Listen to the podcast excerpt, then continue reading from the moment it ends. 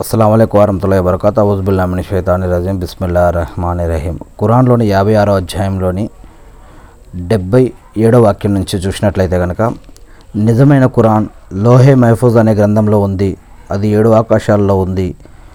దాంట్లో నుంచి సమయం సద్ సందర్భం బట్టి కొద్ది కొద్దిగా ప్రవక్త మొహమ్మద్ అస్లం గారి పైన వహీ రూపంలో ఈ యొక్క గ్రంథాన్ని జిబ్రీల్ అనేవాడే గాబ్రియల్ దేవదూత ద్వారా అల్లా వహీ రూపంలో అవతరింపజేశాడు.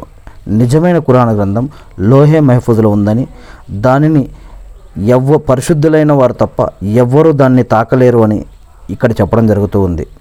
నిజమైన కురాణ గ్రంథాన్ని పరిశుద్ధులైన వారు తప్ప ఎవ్వరూ తాకలేరు అని చెప్పడం జరుగుతూ ఉంది. అది ఒక సురక్షితమైన గ్రంథంలో ఉందని చెప్పడం జరుగుతూ ఉంది. మరి ఈ ప్రపంచంలో ఉన్నది అది వహే రూపంలో ఉన్నటువంటి గ్రంథం అసలు గ్రంథం మాత్రం లోహే మహఫూజ్ అనే గ్రంథంలో ఉంది. దానిని అల్లాహని రక్షిస్తున్నాడు అని కురాన్లో అనేక విషయాల్లో చెప్పడం జరుగుతుంది. కురాన్లో యాభై ఆరో సుర.